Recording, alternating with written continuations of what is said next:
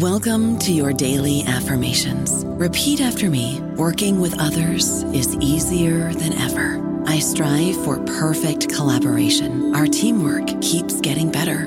Yeah, affirmations are great, but Monday.com can really get you the teamwork you desire. Work together easily and share files, updates, data, and just about anything you want all in one platform. Affirm yes to start or tap the banner to go to Monday.com. Lucky Land slots, you can get lucky just about anywhere. This is your captain speaking. Uh, we've got clear runway and the weather's fine, but we're just going to circle up here a while and uh, get lucky. No, no, nothing like that. It's just these cash prizes add up quick. So I suggest you sit back, keep your tray table upright, and start getting lucky. Play for free at LuckyLandSlots.com. Are you feeling lucky? No purchase necessary. Void where prohibited by law. 18 plus terms and conditions apply. See website for details. Hello, everybody. This is Marshall Poe. I'm the editor of the New Books Network, and I'd like to tell you that we have a new and improved website. It has two new features that we think you'll love. One of them is a vastly improved search engine so that when you type in keywords, you'll get a bunch of episodes really quick. The other is the ability to create a listener account. And in that listener account, you can save episodes for later listening. So you can create a kind of listening list. We think these features are neat and we think you'll enjoy them. Please visit the site today. Welcome to the New Books Network. Hello, everybody, and welcome back to New Books in Education, a podcast channel on the New Books Network. I'm Laura Kelly, a host on the channel. Today, we'll be talking to Karin Chenoweth, the author of the new book, Districts That Succeed Breaking the Correlation Between Race, Poverty, and Achievement. Karin Chenoweth, welcome to the show. Thank you for having me. Karin, can you tell us a little about yourself? Sure. I'm a longtime reporter and education writer. And in 2004, I began working at the Education Trust, a national, advocacy, uh, national advocacy organization that um, uh, advocates for children of color and children from low income backgrounds. And uh, while there, I led their work finding and learning from schools and districts that are high performing or improving and serve large percentages of children of color and children from low income backgrounds. Uh, while there, I wrote four books and co authored a fifth, all published by Harvard Education Press, on what makes those schools and districts different from their less successful peers. Great. So, can you tell us the story of how you came to be interested in districts? How does this book build on your prior work looking at effective schools?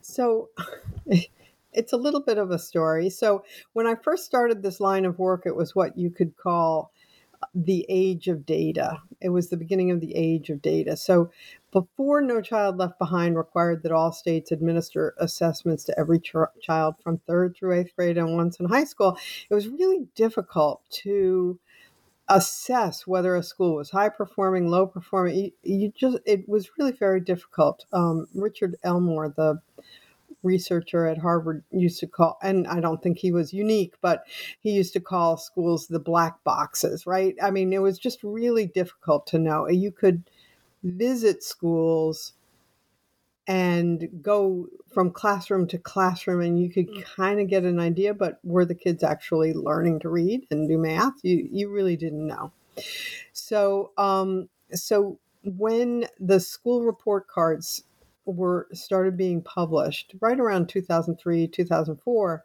um, it was finally possible to identify schools that were doing really well by African American children, Hispanic children, children from low income backgrounds, um, you know, on a variety of metrics. And so we started identifying those schools, and I would visit them to try and figure out what they were doing.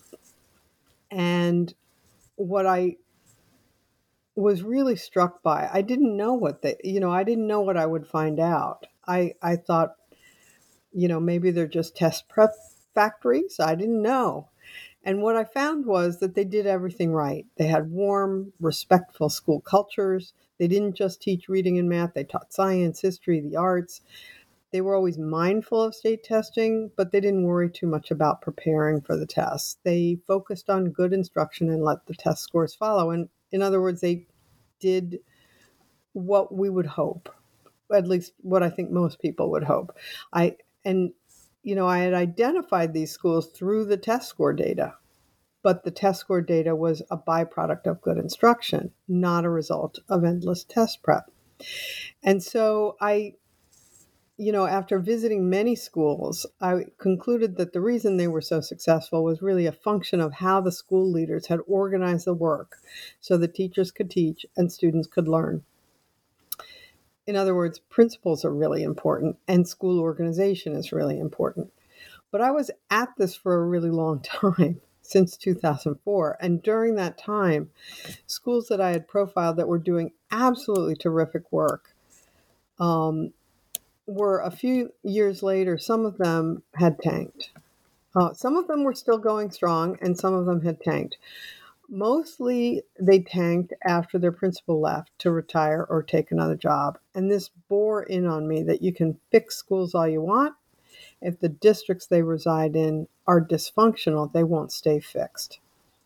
Um, the superintendent will appoint a bad or just even mediocre principal, and the school will fall apart highly functional schools are not perpetual motion machines. You can't simply put them in motion and they'll continue to be functional. So this made me interested in some in finding some highly functional districts to study what is it they do differently from their peers. And basically what I found was analogous to what I had found in schools. The reason they were so successful was a function of the way district leaders had organized the work so that principals could lead their schools successfully. Um, so that's why I got interested in districts because I, I decided they were really important. Um, and uh, uh, I was lucky because Sean Reardon at Stanford University at the Education Opportunity um, Education Opportunity Project, I think that's the formal name at Stanford University he had started identify he had started um, really working on district data so i was able to use a national um, scope to find uh, to to to use the um, to identify districts through the numbers um, uh, the way i had with schools. Thank you you claim in the introduction that there hasn't been that much research on effective school systems. Why do you suppose that is the case? I think a, a couple of things. Um, first, research on districts is hard to do. And uh, by the way, I don't, uh, other people have been very kind and called my work research. I don't call it research because I'm not a trained researcher. I'm not a you know, I don't have a PhD. I'm not a trained person. I'm a trained reporter. So I use research. It's in the back of my head, but I am using the tools of journalism, not re, not quantitative or even qualitative research. Um, but research on hard, districts is hard to do. One one superintendent I quote in districts that succeed says that school districts are like amoebas with lots of moving parts, and you know it's hard to get your arms around districts. So it isn't easy.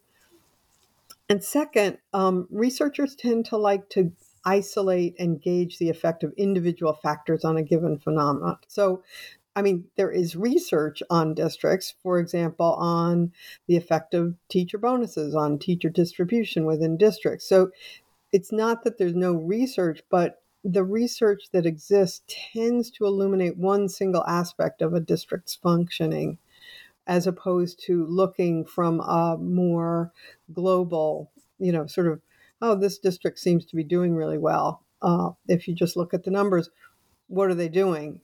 And then asking the, the people involved, what are you doing?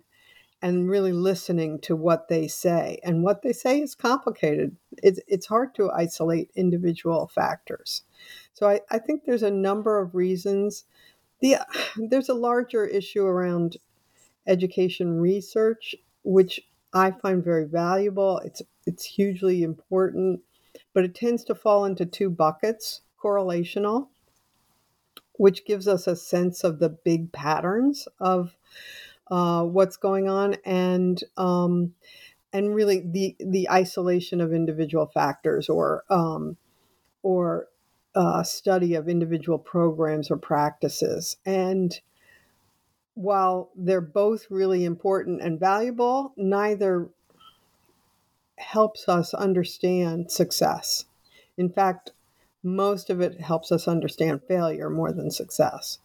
Um, and so it's uh, it tends to be rather discouraging education research. And in a sense that's the work of your book is to address the shortcomings of those research traditions by going into districts and talking to people and getting as you say listening to them and getting that qualitative overview of what is happening across the districts and trying to start describing case studies of what success can look like and the way it can look in different locations in different districts. So, building on that theme, you write that successful districts organize themselves around student learning, which obviously, like immediately, that was striking us like, well, of course they do. Um, but what does that mean? And why is it apparently so hard? It's really interesting that that's what a mark of a successful district does. And one would think that that is what all districts do because that's ostensibly why they exist. Um, so, what does it mean to organize yourself as a district around student learning? And why is it so hard? Well, as a as a parent and uh, as a reporter, I noticed how many things get in the way of teaching and learning. Um, bus schedules, of course, are more important than pretty much anything else. Athletic schedules are permitted to interrupt instruction. Kids are pulled out from instruction for speech therapy, other interventions.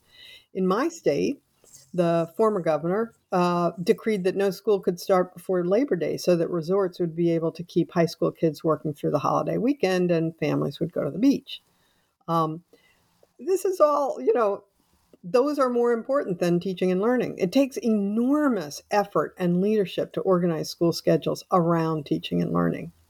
Um, and by the way, all the principals I profiled and and uh, all the yeah all the principals I, I, I profiled through, throughout the years used the master schedules in ways to maximize the amount of time teachers had for instruction and for collaboration.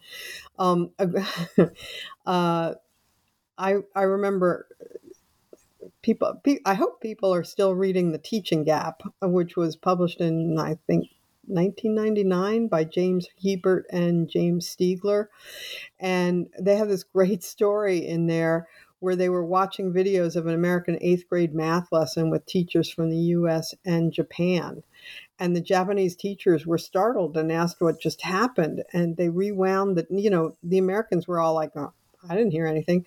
They rewound the tape, and there was a bus announcement over the loudspeaker, uh, over the loudspeaker in the class, and the Japanese teachers were just indignant. Who would interrupt a math lesson with a routine announcement? They demanded. The Americans in the room hadn't even noticed. We permit an awful lot of um, you know, interruption. Uh, Nick Ferroni, who I, I follow on Twitter, he's a teacher. He did a wonderful little TikTok or you know something about all the interruptions. He's still experiencing, you know, uh, 24 years after the teaching gap uh, identified this as a real issue. Um, so we don't organize our schools around teaching and learning. I, I was in a district I was in a eh, this was a school meeting. It was a 712 meeting, uh, 712 school, and it was a principal who was trying to really rev up his teachers. It was the last meeting before the day, the first day of school, and he was really trying to rev up the um, teachers and really get them excited about teaching and learning and all that, all the good stuff. And he was required by his district and his state to do you know the bloodborne pathogen training. The the i mean it was just endless what he what he was expected to do instead of really talking about teaching and learning. Uh, and that was before covid. So um you know to to organize around teaching and learning really requires thinking deeply about what the require you know what is required for teaching and learning. And uh, i don't think we do that enough so, a moment ago, when you were telling the story of this book, you referenced uh, Sean Reardon's data and how that assisted you in identifying your districts. Can you say a little more about how you identified the successful districts in this book and then how you learned about what they were doing to succeed? Sure. So, um, so around 2017, I think Sean Reardon started um, kind of releasing his data, and, and the New York Times had a scatter plot that they published. Um, and I spent a long time on the, that scatter plot. So you were able to kind of uh, move your cursor across uh, the little dots and see which district was which. And he had arrayed the districts on uh, the x axis by socioeconomic status of the students. And he had it, this was a complicated thing. It wasn't just the free and reduced lunch. He used the community survey of the U.S. Census. So he really got some rich data. With some of the really small districts, I think you can be a little wary because um, just how, just in terms of the the you know a small number of responses could skew uh, the you know for for for small d- districts. So so you always have to keep data in context but it's really rich data. And so he was able to put the districts on a scale of socioeconomic background of the students and on the y axis was uh, the academic achievement. And again, this is really careful, difficult work because the tests that you give in Alabama, the state tests given in Alabama aren't the same as the state tests given in Maryland and or Arkansas or wherever. And so he what he did was he equated all of them through the National Assessment of Educational Progress. So he compared Alabama to NAEP and then NAEP to Maryland, therefore, by the transitive property, Alabama to Maryland. Again, this is a little tricky, and you don't want to be absolute. You know, if there's a small difference between districts, you don't want to.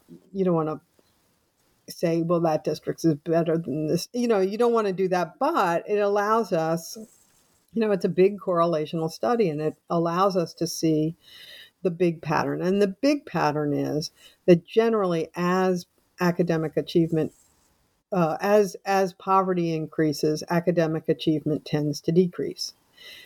But there are two things about that. Even within an, a, a socioeconomic status, there's a huge variation. Uh, if you if you just don't look at the t- tail ends of the distribution, if you just look at you know sort of not the real outliers on the on the left and right, you can see four grade levels of difference between most socioeconomic statuses. So if if we were just able to raise uh, students to the top of their socioeconomic status, we'd still have an equity problem in this country, but it wouldn't be the stomach churning mess that we have right now.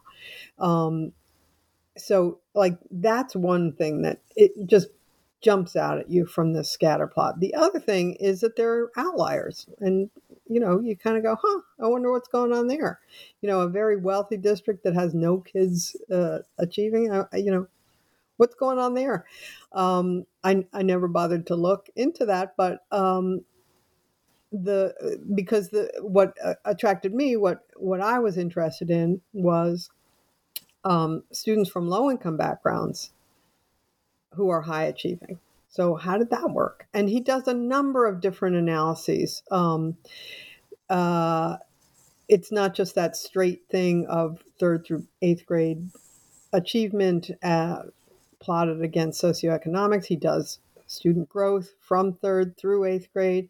He does. Um, he he he did an analysis for me. I'm I'm I'm presuming he did it for for another reason, but he sent it to me of districts where African American students were learning at a faster rate from third through eighth grade than the white students in the district. Um, just as, you know, that's interesting. You know, what are they doing? And um, I identified a set of districts that were really interesting to me, uh, outlier districts.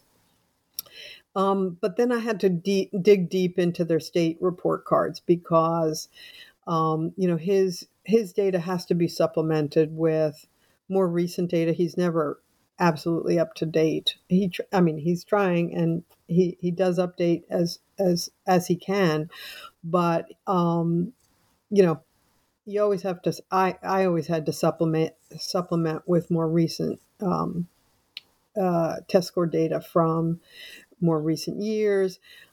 Really looking into the demographics, really looking into you know what the um, what the trajectory of those districts is uh, was. You know, was it on the way up? Was it on the way down? So I ended up with a set of um, six districts actually, and um, I made a podcast uh, about those six districts called Extraordinary Districts. And I went and, you know, I have a lot of audio of superintendents, principals, uh, some a few school board members, some students, some parents, uh, a lot of teachers, and really tried to dig into what um, uh, what those districts did to be different from their less successful peers. And then when the pandemic hit, I I, I wrote a book. I wrote this book. so what did they do? What did the successful districts do to be different from their peers? Can you choose one district and tell us the story of it and or identify some themes across some of the successful districts? Sure. So um, one of the one of the first districts that I um, identified was a district I had actually been following for many years through its schools. So the the work I had been doing on schools uh, led me to Wells Elementary in Steubenville, Ohio, and so I had actually really wanted to do a district story of Steubenville for many years but when his first scatter plot came out, that kind of gave me the the grounding um, to be able to say, yeah, uh, Steubenville needs to be looked at as a district, not just as a collection of schools. And um, his initial scatter plot showed third through eighth grade, and it was quite well above average. But when I asked him about Steubenville, he said, Well, what's interesting about them is their third and fourth grade is really very close to the top of the country, and then they kind of drift down. You know, they, they don't hold on to that. Um, I mean, they're still high performing, but not at the top of the country. And so I went back to Steubenville. I had been there uh, several times quite quite often. Um, I went back to Steubenville and I sat in a meeting of the top administrators, the superintendent, the the you know the top district uh, uh, officials, plus the print, plus many of the principals, plus some of the coaches, and you know they have uh, their curriculum person and so forth.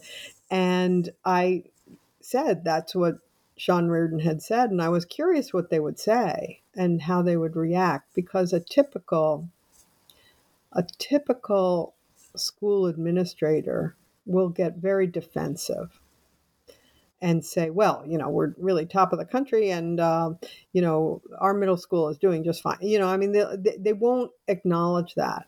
But when I said, Sean Reardon says, you're top of the country, third and fourth grade, and then you kind of drop down in uh, the later the later grades they all just nodded their heads and said yeah but not for long. We've got a plan. This is what we're going to do. So i mean they knew the data much better than sean reardon knew the data and they were addressing it. And i just thought that was remarkable this ability to be really clear about what their success is and how their success has, had not translated yet into the middle school.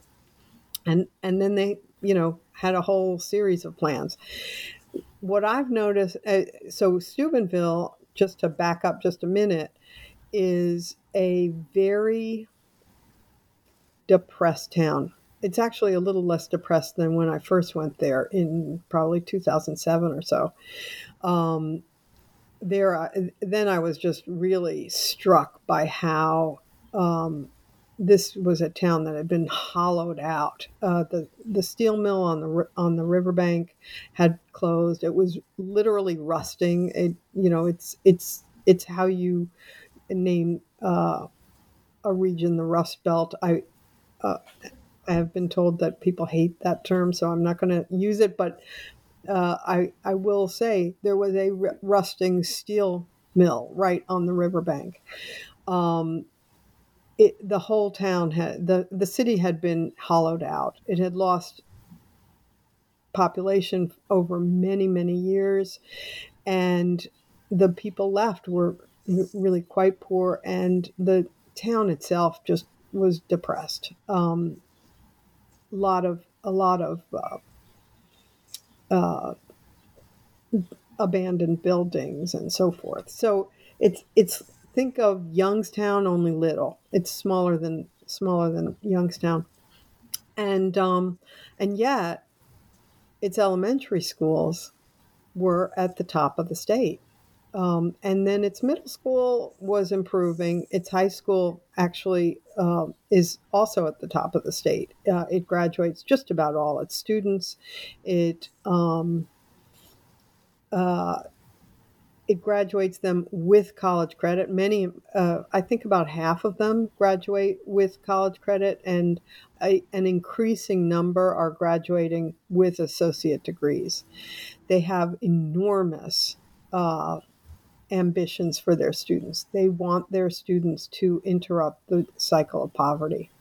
And so they have they they just are trying to provide as many opportunities for them as possible. So there is this um, belief in the students is core. Belief in the capacity of the students, belief in the capacity of teachers, and belief in the capacity of leaders. So everybody's being held accountable for these uh, for their um, actions and for their um, for their uh, accomplishments, but there's this enormous optimism about them. Now, how do they organize themselves? Uh, I kind of came up with a an aphorism about them, which is programs plus culture, and I don't know that that really captures everything, but they do have a big belief in, in programs. Um, they will tell you it's not about a program, but they do believe that if you choose the right program, it will help you uh, achieve your ambitions. And so at the elementary and uh, at the elementary level, they've used Success for All for like 20 years, which is highly, it's a highly unusual. It's also um, because uh, superintendents come in and get rid of Success for All often, um, even if it's successful.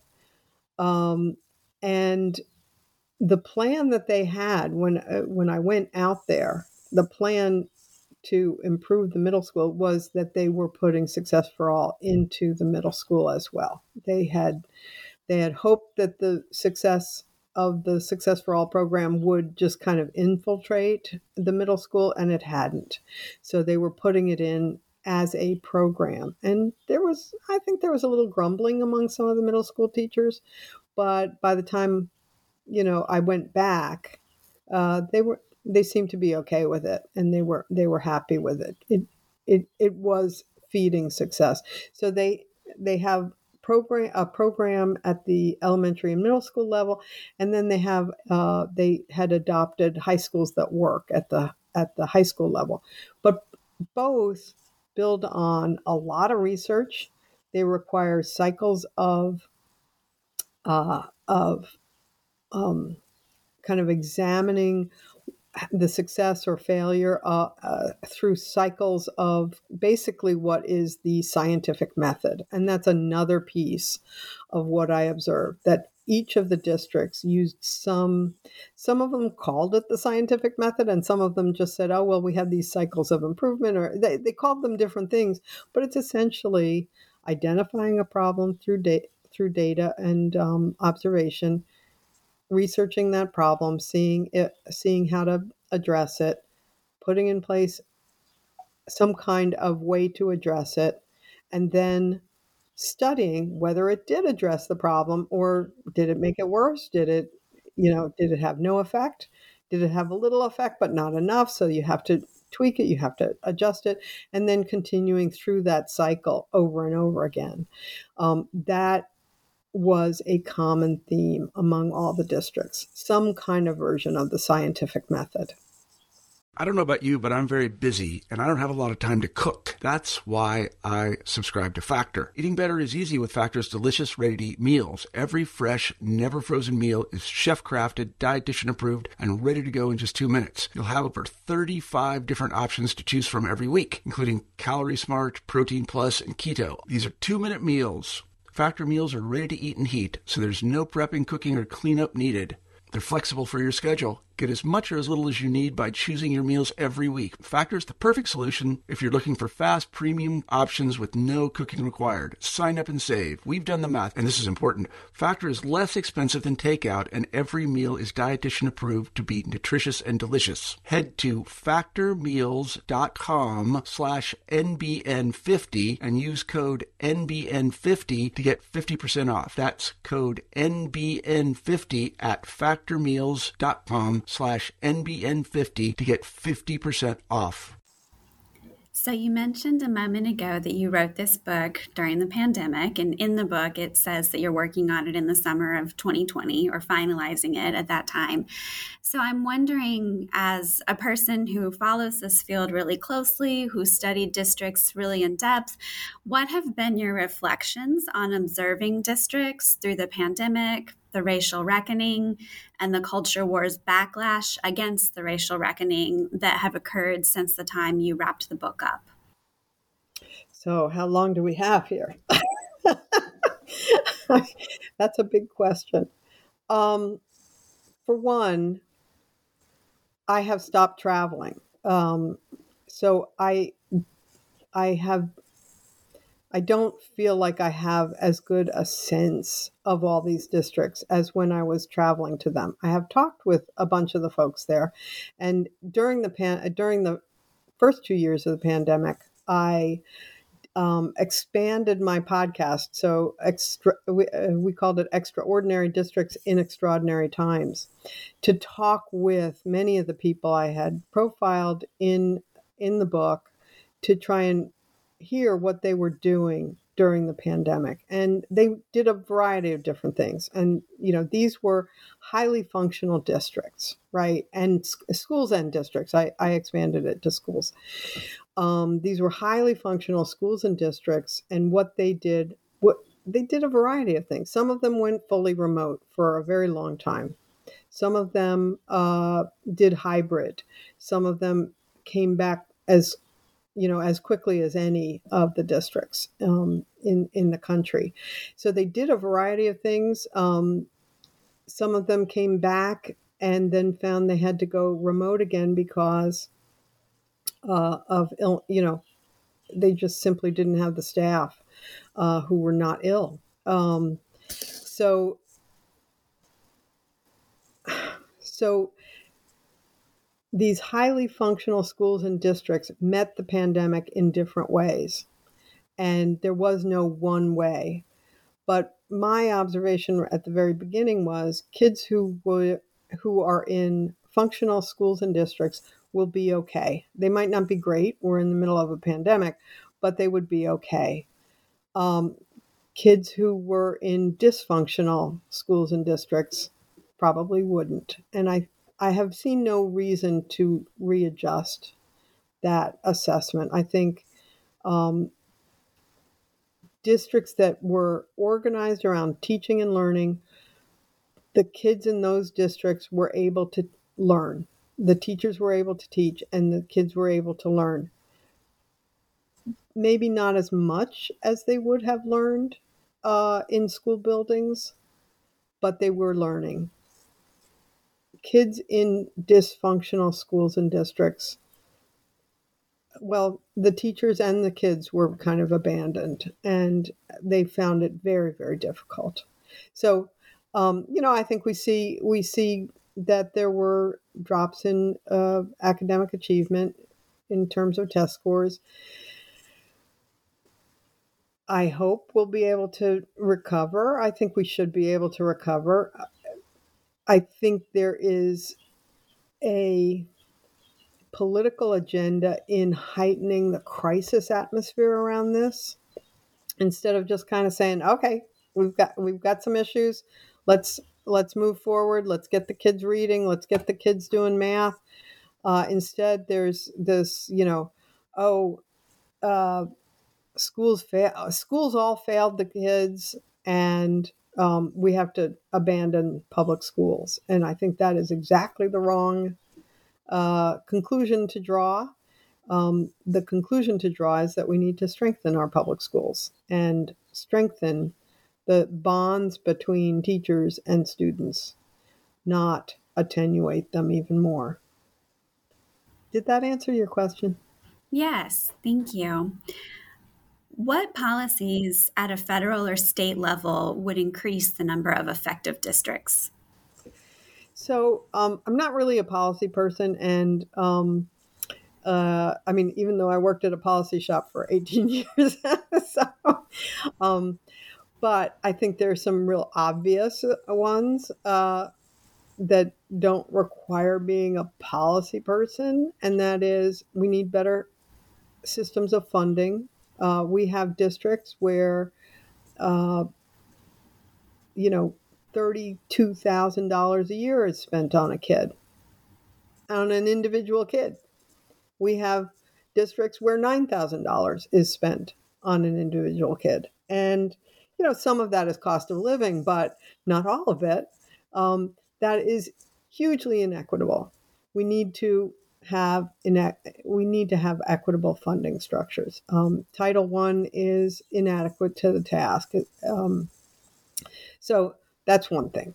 Um, I think it would be good. I haven't talked about this um, yet, but um, teachers need time away from students so that they can collaborate with their with their colleagues and think about what they're doing learn about learn the research. They need time. It shouldn't be friday at two o'clock when they're exhausted.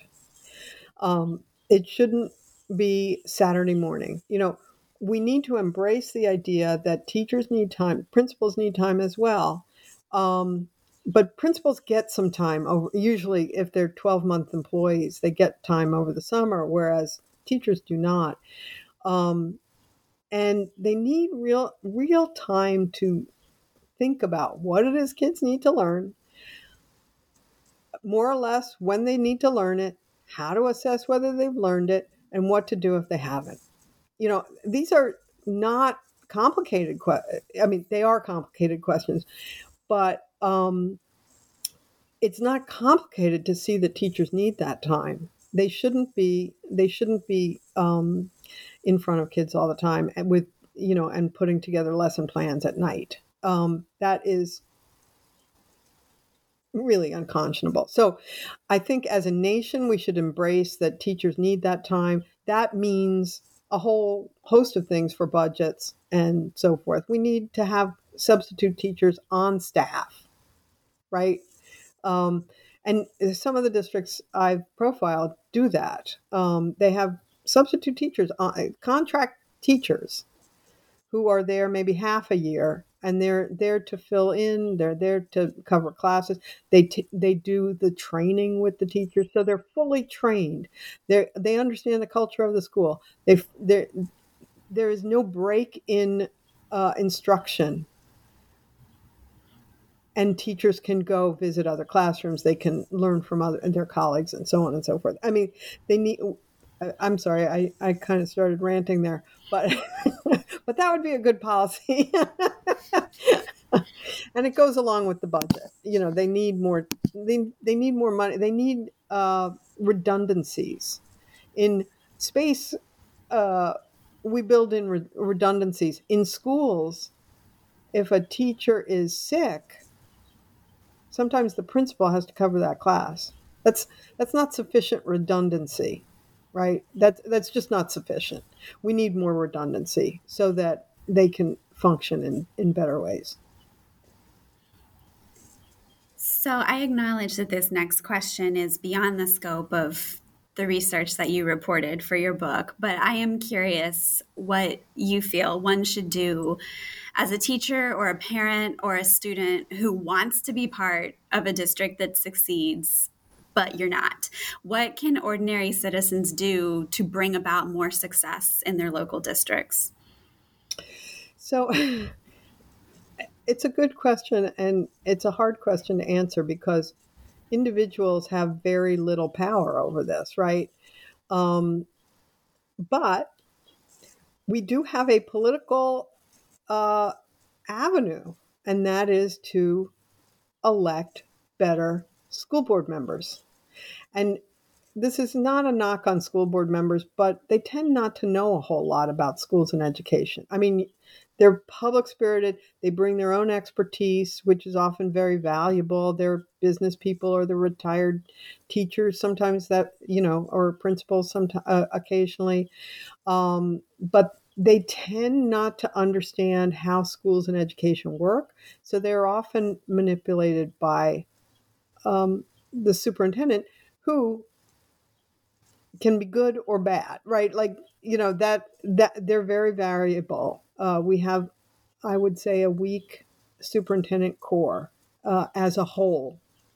That's not a knock on any individual superintendent, but um, I think we have to elect better. I, for for the most part, people don't pay much attention to school boards, and I think we're seeing the effect of that as um, as it becomes very easy as as as we see extremists are able to get elected to school boards because you know most people don't really pay that much attention.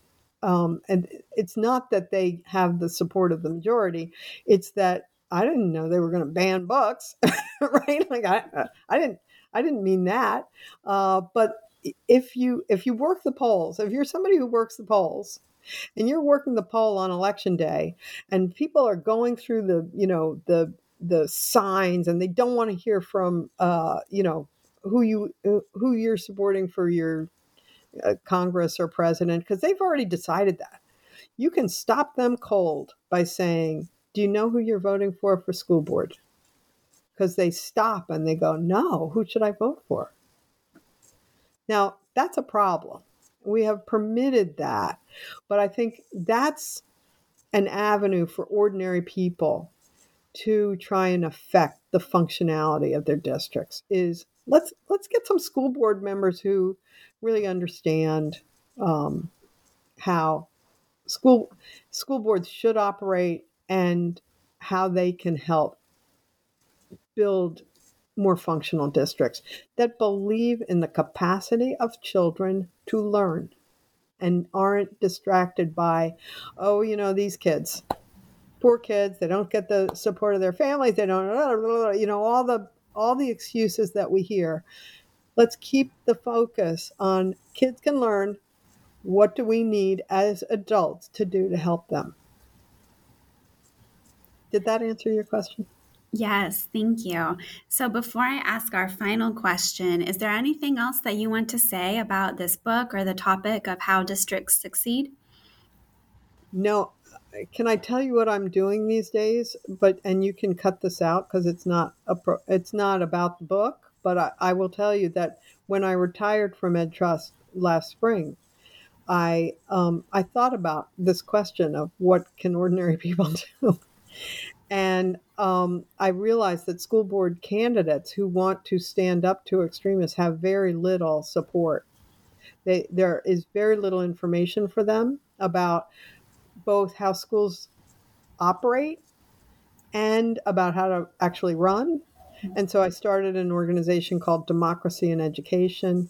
It has a website, www.assistdemocracy.org.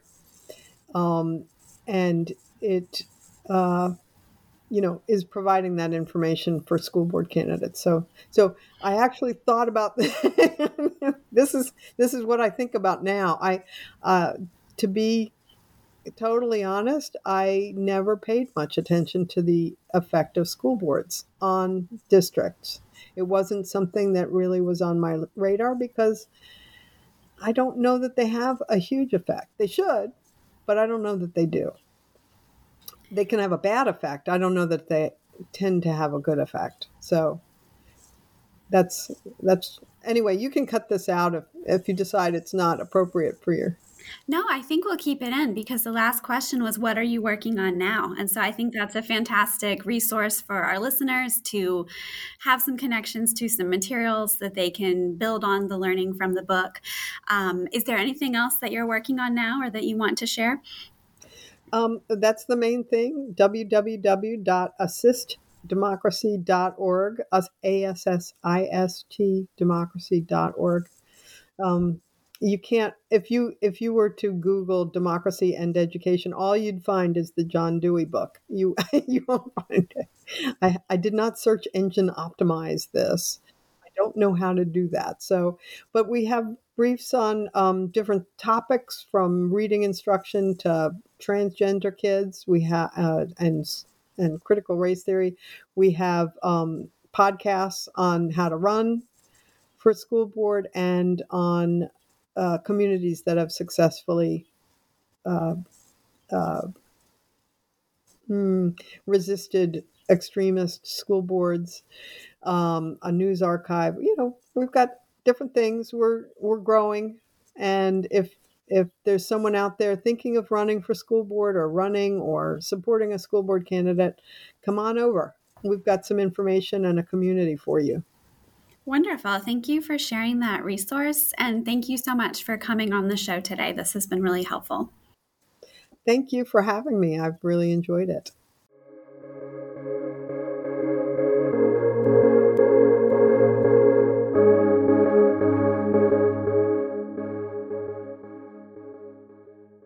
Hello, it is Ryan, and we could all use an extra bright spot in our day, couldn't we? Just to make up for things like sitting in traffic, doing the dishes, counting your steps, you know, all the mundane stuff. That is why I'm such a big fan of Chumba Casino. Chumba Casino has all your favorite social casino style games that you can play for free anytime, anywhere with daily bonuses. That should brighten your day a little.